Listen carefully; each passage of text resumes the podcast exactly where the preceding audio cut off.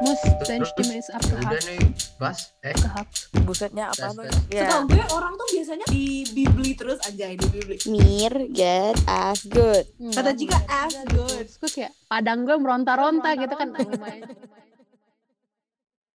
halo semuanya, selamat datang di episode ke 7 Hari ini kita ditemani special guest baru lagi bernama Alia. Halo semuanya, gue Alia. gue sekarang kuliah di Berlin, Jerman. Gue di sekarang semester dalam semester ketiga gue. Oh ya, gue ambil jurusan teknik industri kayak Cika. Yuhu. Nah, mungkin pertanyaan Wah. pertama nih.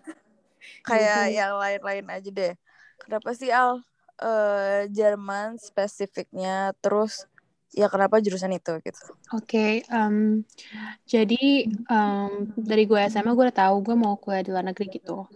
Em, gue mikir mau di Australia kayak eh, Anya atau even US, tapi nyokap gue yang ngarahin gue ke Jerman. Alasannya yang simpel, karena tekniknya Jerman oke banget sama Jerman eh, lebih murah dibanding dengan mm, negara-negara yang lainnya gitu. Dan emang iya. Terus gue ya udah gue ikutin um, that's why kenapa gue di sini. Um, terus kenapa teknik industri? Gue mau cari satu jurusan yang nge-combine um, teknik sama ekonomi gitu juga. Karena ya nggak tahu biar nggak bosen aja gitu. Dan teknik industri nge-combine dua itu. Jadi gue pilih teknik industri Kalau proses lo untuk daftar kuliah di Jerman ada yang sama atau beda sama Musandi kurang lebih? Oh, oh iya, jadi em, proses gue berangkat ke Jerman tuh dimulai dari eh, les bahasa ya. Gue berangkat em, mandiri eh, tanpa agen, gue ngurus semua sendiri. Em, waktu itu gue les di Goethe Institute di Menteng sampai level B1 dan habis itu gue apply visa em, visa studi, persiapan studi. Hmm, terus gue lanjut eh, les bahasa lagi di Berlin untuk mantepin lagi bahasa Jerman gue sampai B2. Terus gue ikut semacam hmm, les-les intensif untuk persiapan em, tes masuk di Jerman. Eh, namanya GIP di Berlin juga. Habis itu ya gue alhamdulillah keterima di salah satu student collect atau STK singkatannya di Kaiserslautern di mana gue di sana hanya satu semester instead of dua.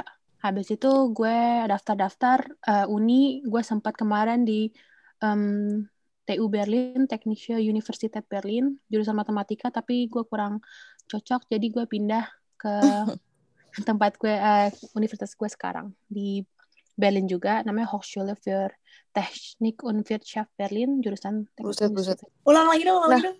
Iya ulang-ulang yang nama itu. apa? Eh, Hochschule für, für Technik und Wirtschaft Berlin. Buset. Eh apa les-les yang lo bilang itu itu tuh yang harus lo lakuin tuh emang di Berlin apa lo bisa selesai di Jakarta dulu baru lo berangkat? Jadi sebenarnya lo bisa aja les-les dulu di Berlin sampai lo dapetin sertifikat B1 atau B2 sesuai yang lo butuhkan. Uh, Terus lo baru apply visa hmm, untuk studinya atau tesnya uh, dari Jakarta atau lo bisa ambil yang kayak gue yang uh, sambil les di sini terus nanti uh, apply-apply student collect-nya dari sini gitu. Bisa macam-macam sih. Tapi waktu itu dalam ini gue lebih make sense kalau gue sambil les di sini soalnya waktunya lagi nggak pas gitu. Kan di Jerman STK-nya tuh bukanya tuh eh, setiap semester. Terus ada deadline deadline yang harus dikejar gitu. Terus Al, lo milih spesifik di Berlin itu ada alasan tersendiri atau gimana? Em, kenapa gue lanjut em, uni di Berlin? Sebenarnya karena waktu itu gue pertama kali nyampe sampai Jerman tuh gue di Berlin kan. Hmm. gue udah familiarize lah sama kotanya. Em, gue udah dapat teman-teman di Berlin gitu. Gue udah nyaman. Dan gue mikir juga kayak Berlin tuh some, in some way mirip Jakarta gitu. Kayak ramenya ininya gitu-gitu. Growing up di Jakarta hmm, terus kayak gue pasti bareng kayak gue cocok nih gitu. Waktu itu pas gue student collect di Kaiserslautern yang gue bilang itu itu tuh kota kecil gitu. Gue ngerasa kayak ih nggak bukan gimana gimana sih tapi lebih ke kayak ih sepi ya jam sembilan udah pada sepi gitu gitu. Terus gue kangen aja gitu dengan hiruk pikuk kota besar makanya gue balik lagi ke Berlin. On the topic of uh, ngomongin Berlin Al uh, gue mau nanya nih kan ya gue di Hanoi di Berlin Berlin kota ibu kota kota gede sedangkan gue Hanoi ya gak gitu gede lah ya biasa aja. Nah yang pengen gue tanyain adalah gimana caranya lu survive di kota besar lah sozusagen Itu kayak susah apakah lu apakah lu ada uh, kerja sampingan mungkin kayak source of income lagi tambahan gitu atau apa gitu. Boleh diceritain? Hmm, oke. Menurut gue, em, permasalahan yang gue alami tinggal di kota besar dibandingkan sama yang kota kecil waktu itu, perbedaan yang agak signifikan mungkin eh, bisa dibilang di biaya tinggal ya, biaya, biaya rumah eh, gue. Waktu itu di Kaiserslautern gue udah dapat kamar sendiri seharga em, 250 euro setiap bulan. Sedangkan di Berlin Boleh gue dapat kamar Oh ya, 250 euro tuh sekarang eh, 4,3 juta. Itu Mm-mm. kamar sendiri kayak studio gitu. Udah oke lah. Mm. Sedangkan di Berlin gue harus share satu kamar berdua dengan seseorang eh, dan gue bayar harga 300. Eh, Oh. Itu sekitar 5,1 5,1 juta. Itu sih yang menurut gue hmm, berbeda. Em, kalau misalnya biaya hidup lain seperti groceries atau itu termasuk sama aja menurut gue. Hmm. Nah, untuk masalah kita bilangnya bahasa Jerman Wohnung, tempat tinggal, Mm-mm. ini ya uh, ada juga uh, alternatifnya lain buat lebih murah yaitu uh, apply untuk student apartment yang dari universitas gitu. Tapi gue sekarang masih dalam waiting list karena di Berlin banyak studentnya dan banyak juga yang Mm. tertarik sama um, student Hmm. apartment itu waiting list itu lama. Nah itu salah satu ininya sih apa perbedaannya kota besar sama kota kecil. Eh, itu harganya lebih masuk akal dan kamarnya sendiri nggak berdua-berdua kayak gini. Ini gue sekarang um, Oke. tinggal di rumah private gitu. Ada ibu kosnya gitu deh. Kayak ngekos sama orang Indonesia juga. Salah satu kenapa gue pilih di kota besar juga, chances gue untuk dapetin pekerjaan tuh lebih gede gitu. Dan Hmm. banyak pekerjaan yang tersedia. Um, even English uh, speaking job gitu. Kalau misalkan waktu itu di Kaiserslautern, pilihan pekerjaan tuh cuman gitu-gitu aja kayak kerja pabrik ya kan, kerja pabrik soal itu ada pabrik kosmetik Iya. kalau nggak salah. Uh, terus kalau di sini gue sempat jadi uh, kitchen assistant gitu, sempat kerja uh, di dalam di supermarket juga ngisi-ngisi barang, Hmm. Uh, pernah kerja Primark juga. Primark tuh um, kayak semacam H&M gitu buat baju, ngepak-ngepakin apa, terus lipet-lipetin baju. Itu sih yang gue nyari um, pekerjaan-pekerjaan yang gampang, yang short term, biar nggak ganggu jadwal apa jadwal kuliah gue. Itu sih yang bisa gue lakuin. Tapi semenjak corona ini, um, yang tersedia tuh jadi berkurang banget. Terus, tapi untungnya Jerman tuh eh, ini loh, Mus. Lo tahu nggak tentang Oberbrückungshilfe? tahu tapi Iya, Apa tuh? Oberbrückungshilfe itu bantuan eh, berupa uang dari pemerintah Jerman untuk student-student gitu. Hmm, Wow. student ya internasional atau student ya orang Jerman di sini. Eh, up to 500 euro setiap bulannya dikasih. Eh, 500 euro tuh sekitar 8,5 juta Tiap bulan? setiap bulan. Eh, dan gue alhamdulillah kemarin selama empat bulan dapat terus. Terus sempat di stopin, terus sekarang ada lagi sampai Maret. Heeh. Baik banget kan ya? Iya, gue apply dan gue dapet eh ininya duitnya 500 setiap bulan. Itu maksimalnya. Jadi lo bisa dapet 100, cuma 200 tergantung dengan Anjir. berapa banyak duit yang ada di bank account lo. Kan gue Nah, orang miskin ya, mohon maaf. Kosong account gue. Jadi dapat kalau ngomong anjir. Eh, Enggak, gue yakin lo strategis sebenarnya lo ada licik. Iya, bagus emang you got me. Iya dong. Enggak, lo hitung-hitung berarti lo bisa bayar apartemen dong, Al, dari uang itu. Iya. Terus gue gara-gara dapet duit itu kayak ya udah gue gak usah kerja deh. Gue fokus eh, kuliah aja. Sebenarnya orang tua gue juga kirim gue duit tapi nggak ada Mm-mm. salahnya gitu. Itu hak kita gitu. Jelas. Gue gue pak misalnya gue berhak dapet itu gitu bukannya gue menyalahkan at- eh, aturan atau apa itu gue bisa dapetin dan kenapa enggak gitu. Dan selain bantuan duit itu cik di Jerman juga dia ngasih kemarin banyak bantuan-bantuan gitu juga. Eh, bantuan untuk eh, student berupa duit juga tapi judulnya kemarin eh, misalnya nggak punya laptop bisa minta bantuan buat beli Hmm. laptop terus ada apa lagi yang lain gitu-gitu ya selagi bisa kita manfaatkan lah gitu Iya, pasti itu dia. gitu Iya, bener-bener. Gue mau lanjut dulu. Ngomong-ngomong masalah bantuan dari pemerintah, ini rada rada mirip lah ya. Gue mau nanya sama lu, Al, lu dari KBRI dapat ini nggak? Bantuan bantuan sembako? Iya nggak? Ah, ah, ah. Dapat Sembako. Iya, jadi tuh Dapat. waktu itu isinya ada beras, minyak, gula, sembako, literally Sem- sembako. Sembako, Iya kan? iya, sembako. Heeh.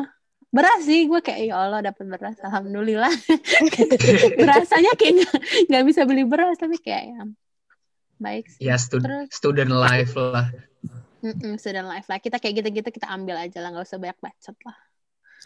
Nah itu dia, nah itu dia. Tapi itu ya, gue nggak tahu apakah itu emang kebijakan di tempat di negara lu pada di US atau di OC kayak gitu atau cuma di Jerman. Makanya I, I brought this topic up. Kalau lu gimana cik? Gue eh dap kalau misalnya sembako gitu kayaknya sih beberapa daerah gitu ada kayak ya yang harus apply segala macam. Itu juga bisa dapat kalau dari KBRI ya. Cuman kalau misalnya yang biasa gue dapet itu eh masker dari KBRI, dari KBRI di, dibantu Oke. sama Permias Nasional. Itu masker itu pertamanya sebenarnya gara-gara kita lo tau kan itu eh, California, Oregon, Washington sempat kebakaran hutan. Iya. Mm-mm. Nah itu kan kacau banget tuh. Jadi dapet dah, dah tuh masker yang pakai filter segala macam. Cuma sekarang kenapa? Karena angka COVID di US makin tinggi lagi. Nah ini sekarang lagi dapet lagi. Kalau Anya gimana? Kalau gue jujur ada kurang tahu, cuma yang menawarkan bantuan itu justru eh, universitasnya. Tapi lo juga Hmm. tetap harus apply dan harus jelas kayak lo butuhnya kenapa dan bagaimana, terus nanti mereka akan bantu. Kalau nggak salah mereka bisa meminjamkan lo uang juga kalau lo se- sebegitunya. Mungkin lo stuck di negara mereka, terus lo nggak ada apa-apa, jadi mereka juga harus membantu kan. Jadi lo bisa apply Iya, untuk iya. Oh Iya. itu make sense sih. Ya kebetulan waktu itu kita international student di US hampir ditendang ya sebenarnya. Jadi Oh, ya mungkin iya. beda kasus. Malah disuruh pulang. bantuan yang kemarin juga itu kita harus uh, apply dengan cara kita kasih rekening koran terus um, Oh, ada bukti bahwa mm-mm, misalnya kita benar-benar affected by the ini apa corona atau mungkin gara-gara corona kita nggak dapat kerjaan penolakan apa terus ya udah gue masukin itu statement bank account gue kan sampai kelihatan di statement bank account gue tuh kayak eh, setiap bulan kan ada biaya asuransi kan sebesar Hmm. 100 100 euro itu nggak bisa ketarik karena duitku nggak ada duit gitu mungkin karena itu gue Oh. dapet Memang butuh ya. Alia ya emang. Mm-mm, emang butuh. Saya bukan bikin-bikin ini. Eh, gini Al, ngomong-ngomong tadi masalah kerja, gue denger-denger kalau lu sempet kerja di universitas sebagai seorang tutor. Gue nggak kerja sebagai tutor, tapi teman gue sering minta gue tutorin gitu. Awalnya gitu tuh, Al, eh, ada waktu nggak ajarin dong gitu. Oh iya, heeh, sini gabung aja. Gue belajar di library gitu. Suka gitu sampai Kalau malam. nggak GR Am- itu kedok kali. Ada Bercanda. ke situ. Nah, kalau udah waktu-waktu mau ujian nih, pertanyaannya udah beda. Al, lo mau nggak jokiin gue em, ujian? Gitu anjir. Dia mau bayar juga gitu. Terus gue kayak, eh tertarik. Gue coba, padang gue meronta-ronta gitu kan. Lumayan juga. tapi enggak lah. Ya, ya benar ya ya masih masih Masih ada moral gua. Islamiyahnya. Belum butuh-butuh amat duitnya. Ya, ku- kurang kurang banyak maksudnya. Kurang Oh, iya. banyak. Tapi dari beberapa pekerjaan yang lo ini kedengarannya lo lo semua kerjaan lo embat kan ya. Yang paling enak lah buat lo gitu yang lo ngerasa oh ini eh, apa gue dibayarnya sepadan terus kayak mungkin wa- waktunya fleksibel gimana? Yang mana? Hmm, Jadi jadi dulu, mohon maaf. Ini motivasinya cenderung nggak saintifik ya. Kalau nggak padang Aries. Oh ya Wah, mohon maaf, jangan, jangan saya sebut-sebut lah ya. Ini latar belakang Em, dari Ayo. semua kerjaan yang gue pernah lakuin sebenarnya itu termasuk kerja-kerja kuliah, Cik ya. Bukan kerja beneran tapi kerja yang gunain tenaga gitu kayak Hmm. tadi gue bilang eh, itu tuh pun bayarannya minimum minimum wage gitu sebenarnya Mm-mm. tapi kan kita butuh uang ya jadi tidak Ya. tidak komplain gitu Mm-mm. Eh, yang paling Eh. berkesan sih menurut gue pas gue kerja jadi asisten kitchen gitu sih karena gue kalian semua tahu kan gue sering masak terus kayak dari Mm. kecil gue udah kerja di kitchen gitu terus kayak enjoy aja gitu terus kayak waktunya kayak nggak kerasa terlalu lama gitu dibandingkan gue dengan waktu itu gue pernah cuci apa kerja sebagai cuci piring wah itu badan gue sakit-sakit nggak worth it banget sih gue habis kerja gue mikir kayak ya kali al lu butuh batu duit sampai kerja kayak Hmm. gitu Heeh, tapi sekarang setelah gue nggak kerja kerja gitu ya cari duit gue eh, dengan pulang Indo sih jual bagasi itu sih yang Nah, gue kayak- ini dia nih. nah ini deh kurs kesak eh, apa sih kurs kesak Nah, lo bingung kan? Um, apa apa? Eh, singkatnya. singkatnya Waduh. singkatnya gue pulang Indo eh, dan gue bawain bagasi orang. Jadi orang titip barang ke gue, gue hargain sebesar 15 euro per kilo. Em, dia beli bagasi gue, gue bawain barangnya, habis itu gue kirim lagi pas di Indo dan sebaliknya. Nah, dengan cara kayak gitu gue bisa untung. Even untungnya tuh bener-bener nge-cover eh, flight gue. Flight gue dan harus kemarin kan Wah, udah gila nih Aries. Padang, Padang, Padang, Padang Aries. Padang. Gila nih, Aries Padang anak pertama. Oh iya. Oh, iya, jadi eh selama setahun ini nih, during the pandemic, gue ada tiga kali pulang Indo. Dulu, dulu gue mikir kayak gue jangan sering pulang, pulang tiga tahun sekali atau apa. Terus gue mikir-mikir kenapa gue mikir kayak gitu ya? Kalau Mm-mm. bisa gue pulang Indo dibayar istilahnya dan gue ngasilin duit, kenapa nggak pulang terus? Asal itu nggak Iya, ganggu iya. kuliah gue ya.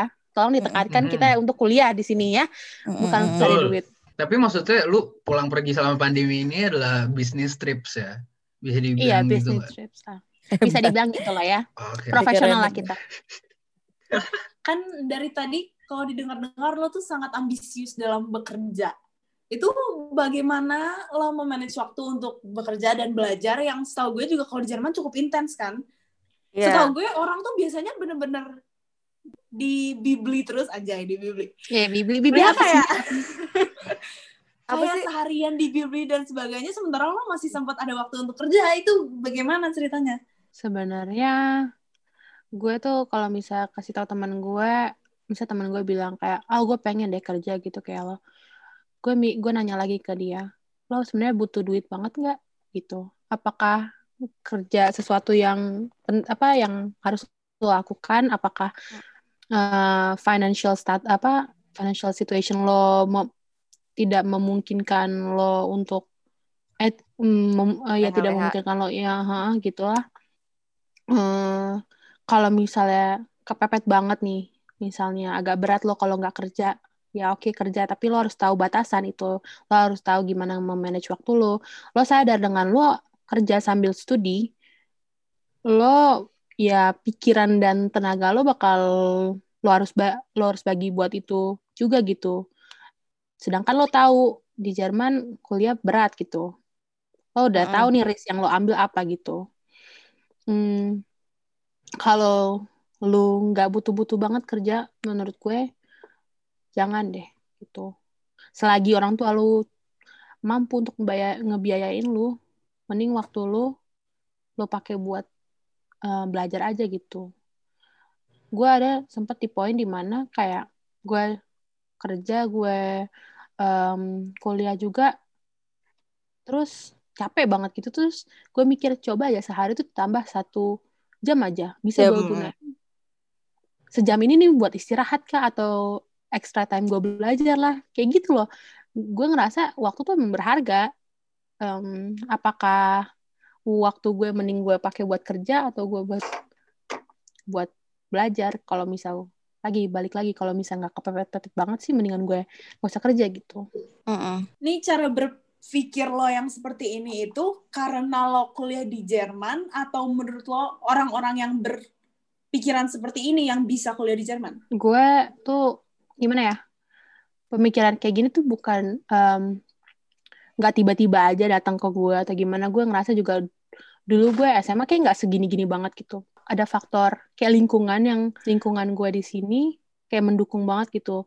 Orang-orangnya pada pekerja keras semua di mana kalau misalnya gue nggak kayak gitu gue malu sendiri gitu. Kayak gue, gue ngeliat samping gue kakak-kakak angkatan gue yang atas dia bisa ya kayak Mm. gitu. Mereka kuliahnya lancar terus mereka sambil kerja udah dapat job yang kayak oke eh, internship di sini gitu-gitu kayak ngemotivasi gue gitu juga loh nya Oke. mungkin. Sekarang gue punya pertanyaan lagi untuk Iya. Alia dan Musandi.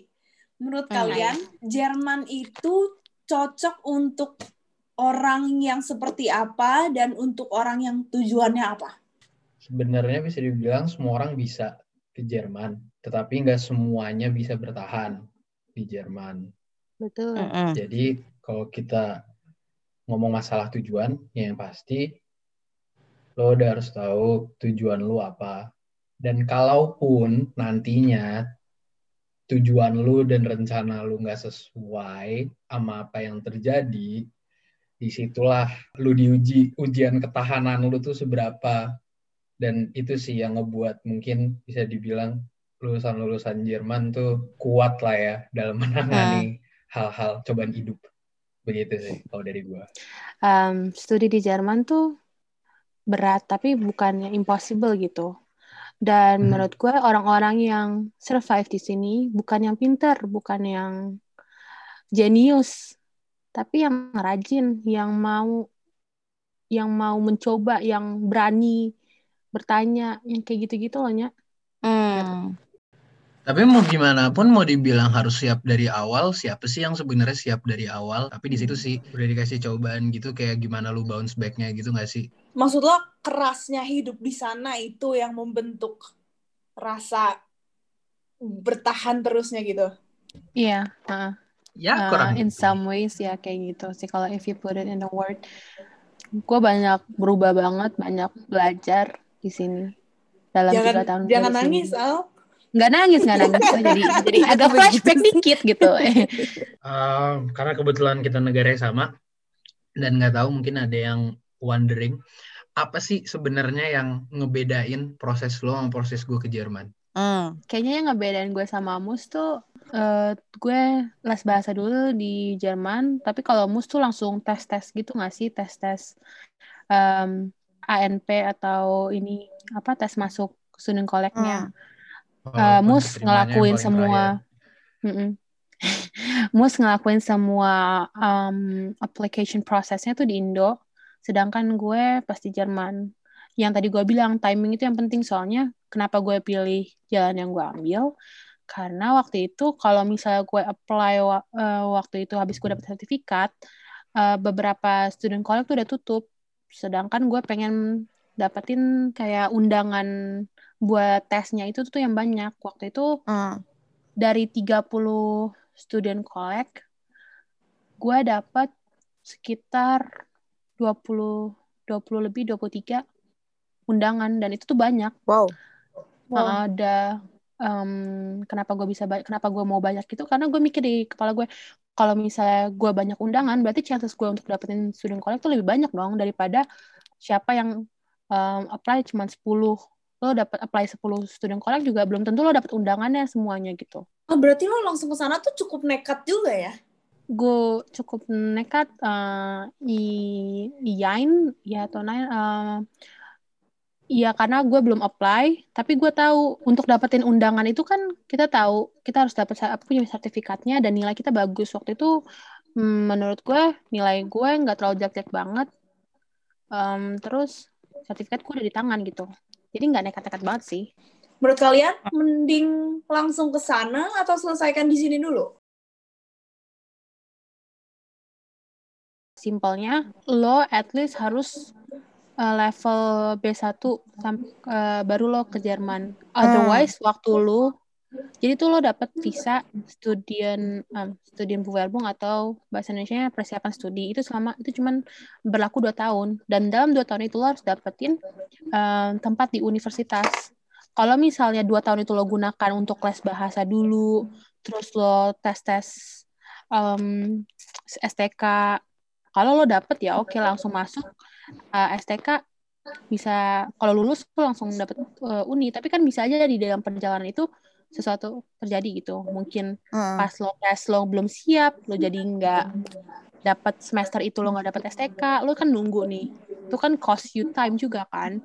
Abis hmm, itu pas STK uh, eh, belajar lo main-main lo jadi harus ngulang atau dalam bahasa Jermannya wider itu kan bisa ngabisin waktu dua tahun lo itu loh. Jadi itu yang gue bilang timing tuh harus harus lo harus tahu harus lo planning benar-benar apa yang akan okay. lo lakukan gitu kalian mulai les bahasanya itu pada waktu yang sama atau gimana? Terus rekomendasi Sebenarnya, kalian sebaiknya mulainya kapan? Inti persiapan lu untuk studi di Jerman tuh pertama bahasa sih menurut gua kan yang itu penting banget. Lo akan gunakan itu di kehidupan sehari-hari lu. Uh, lo kuliah pakai bahasa Jerman juga, jadi itu penting uh. dan menurut gue belajar bahasa itu tidak bisa lo buru-buruin, nggak bisa lo rush. Emang it takes time. Itu proses yang harus lo jalani um, apalagi mengenal mempelajari bahasa yang pernah belum pernah lo dengar atau gimana itu benar-benar ini banget lah. Um, jadi pertama itu jangan buru-buru. Ada misalnya agen agen X bilang dalam enam bulan uh, lancar bahasa Jerman gitu dijamin gitu-gitu. Menurut gue jangan terlalu percaya. Karena ya gitu nggak mungkin Terus salah satu rekomendasi gua adalah ya Gute Institute yang di Menteng itu karena mm -hmm. langsung apa sih? Mau sebenarnya itu dia itu nggak sih? Apa? Affiliated. Lembaga apa? Lembaga bahasa yang emang terdaftar dan legit dan terbukti. Legit, legit. Pokoknya paling apa ya? Kalau orang pengen belajar bahasa official. Jerman ya pasti tahu Gute gitu loh. Uh, dan ya, official. Oh my god. Official ya, official apa in apa language institution ya. Dan sertifikatnya emang sertifikat yang dipakai itu yang di iniin uh, yang diakui ya dari Goethe Institute itu sendiri. Jadi menurutku make sense um, untuk belajar di Goethe Institute. Tapi Goethe Institute tuh uh, waiting listnya tuh lama karena peminatnya banyak. Bisa juga lu belajar otodidak lewat video YouTube atau pakai app seperti Duolingo atau yang lain gitu. Bisa aja uh. banyak kan cara belajar tapi uh, menurut gue lo butuh seorang guru gitu untuk belajar bahasa karena gak ada yang bisa koreksi lu gitu-gitu. Gue pernah bilang um, waktu gue belajar bahasa tuh kan gue intensif setiap hari uh, jadi sehari-hari gue dengar terus kan nih bahasa gue gunain gue pakai. Sampai di poin di mana gue waktu itu mimpi full nah bahasa Jerman. Itu tuh gila banget. Kayak ini mimpi apaan? Tapi dalam mimpi itu gue inget banget kayak gue tuh uh, ini dengan surrounding gue gue ngerti apa yang mereka iniin. Tapi kayak itu aja kayak lucu aja gitu sampai poin kayak gitu. Terus itu udah mendalami banget oh? Nah, iya ha. terus kayak I used to think that um, bahasa Jerman tuh ini banget ya kayak nggak ada kan kalau misalnya kayak bahasa Prancis seksi atau apalah gitu hmm. gitu kan I don't find it uh, that beautiful gitu German language. Tapi setelah gue belajar terus gue uh, nonton juga film-film Jerman bukunya gue baca gue kayak ngerasa wow uh, poetik juga ya gitu. I find kenapa? Lu pernah flirting pakai bahasa Jerman? Gak tahu karena dari awal gue ngerasa kayak lo dengar orang Jerman ngomong kayak kasar gitu kayak cold ternyata nggak kayak gitu gitu. Eh tunggu gue mau nanya dulu dari versi Musandi. Oh, iya. kenapa lo ninggalin Alia waktu itu? Nggak penting. Maksudnya kenapa Musandi memilih beda tempat les? Pasti kan ada alasannya dong. Bokap gue nemu yang lebih murah. Uh, bokap gue bilang pindah sini aja lebih murah, terus bisa dibantu juga untuk masalah apa namanya math and stuff like that lah. Karena ujian bahasa ujian masuk student college kan gak cuman bahasa doang kan ada uh -uh. uh, mathnya juga dan ada Mus, dein Stimme ist abgehakt. Ya udah nih, Bas, echt? Uh, abgehakt. Busetnya apa tes, tes, denger gak? Halo? Tadi putus-putus. Eh. Dengar gak? Hanya mah. lo jelek. Oke, terus kalau gitu, adakah tips and trick gitu buat misalnya belajar bahasa Jerman supaya efektif dan sampai sana siap gitu loh? Iya, menyerap. So, tadi sih kayak Alia bilang, coba expose yourself to uh, books or films or videos in German kayak coba aja kayak diatur nih paling gampangnya nih atur HP ganti language-nya jadi bahasa Jerman. Awalnya bakal bakal bener-bener nggak nyaman karena mungkin udah kebiasa pakai bahasa Indo atau bahasa Inggris, cuman lama kelamaan mulai terbiasa dan itu melatih sih. Ya tipsnya pertama itu takes time tadi. Kedua lo jangan malu bertanya, apalagi kan hmm, bahasa Jerman tuh pronunciation-nya agak rada-rada tuh ya banyak kata-kata yang pakai umlaut itu apa titik-titik itu dan pronunciation-nya hmm. beda. Lo coba terus ya emang awalnya kan aneh atau kayak ih salah gitu, tapi pasti lama-lama lo bakal bisa. Jangan malu ngomong sih, apalagi itu yang gue ngerasain pas gue belajar di uh, tempat les gue yang di Jerman, yang di Berlin. Uh, kan waktu itu yang pas di Gute gue sama teman-teman Gute gue kan orang-orang Indo semua. Jadi gue masih pas lagi pause atau lagi break time lunch gitu gue masih ngomong bahasa Indonesia. Sedangkan pas di uh, tempat les gue yang di Jerman gue ya harus mau nggak mau harus ngomong bahasa Jerman gitu sama teman-teman gue beraniin diri gitu. Habis itu uh, yang ngebantu gue banget dalam um, belajar bahasa gue tuh keep track pakai kayak jurnal gitu atau notebook kecil. Kata-kata um, yang gue nggak tahu gue cari kata-katanya artinya apa terus gue tulis. Even gue kasih sinonim atau antonimnya atau iya wow. gitu. Mm -mm. terus gue pakein warna-warna bisa kayak uh, sinonimnya warna hijau atau antonimnya warna merah.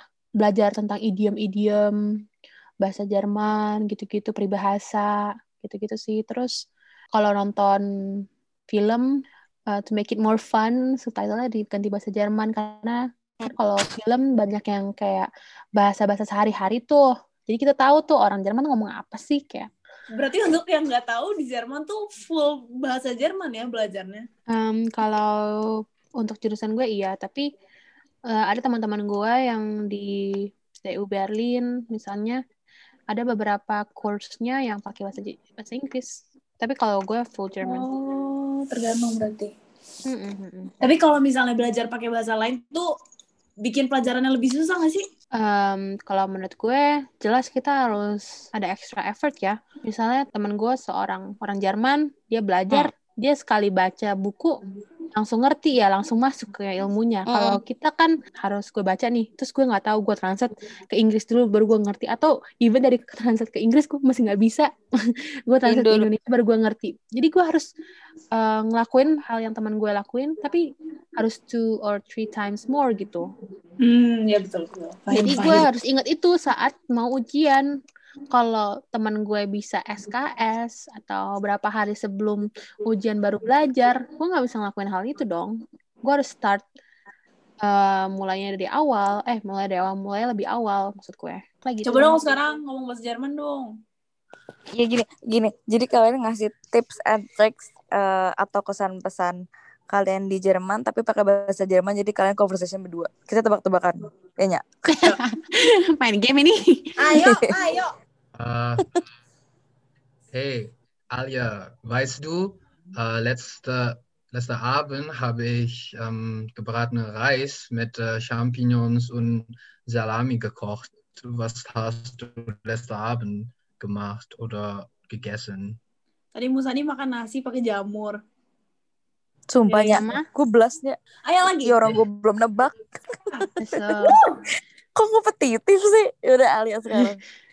Ähm, einen kleinen Tipp von mir für jemanden, die hier in Deutschland studieren möchtest, also du musst immer neugierig sein. Frag immer Fragen und finden etwas zum Lesen. Tips and trick untuk yang mau yang mau belajar, yang mau studi di Jerman. Udah, gue nggak tahu lagi Mm-mm. sisanya. Enggak, gue bilang tadi um, a little tip dari uh, from me uh, for someone who wants to study here in Germany. You have to be curious about anything. Oh. Ask gitu, harus tanya. Habis itu harus cari sesuatu untuk dibaca gitu. Biar nambah. Hmm, Baik, baik. Genau, genau. mantap. Kita ganti sekarang uh, sesinya. Ajarin Cika perkenalan pakai bahasa Jerman. Nah iya. Okay, Chica, how are you doing? Okay. Wie geht es Ihnen? Die geht es innen. Yeay! Habis itu dijawabnya Heeh. mir geht es gut. Mir get as good. Kata Cika, as good. Mir geht es gut. Mir get as good. Ya, ya bu. Oh agak kayak Inggris-Inggrisan. Yeay.